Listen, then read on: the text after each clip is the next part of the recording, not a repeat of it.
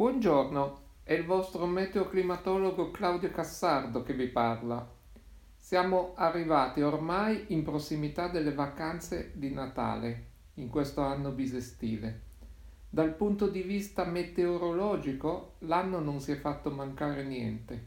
L'estremo sud è stato addirittura sfiorato da un uragano mediterraneo e ci ha riproposto diversi fenomeni estremi, alcuni evidenziati anche nel nostro spazio, con molti danni e vittime.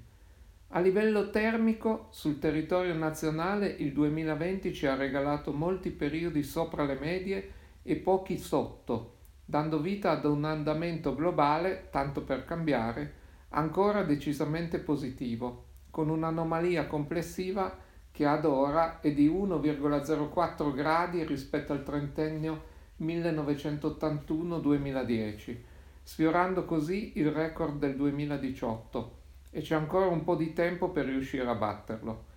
Il nord-ovest da questo punto di vista è la macro area che ha evidenziato l'anomalia più positiva. A livello pluviometrico invece il 2020 in Italia è stato un anno generalmente siccitoso, soprattutto nei mesi di gennaio, febbraio e novembre, nonostante gli svariati episodi localizzati di pioggia molto intensa. Nel corso di questo anno funestato dalla pandemia, le restrizioni hanno consentito di limitare un po' le emissioni di gas serra, ma non hanno minimamente intaccato l'aumento delle loro concentrazioni. Il ratio di crescita del biossido di carbonio, ad esempio, rimane fissato ai 2,5 ppm all'anno.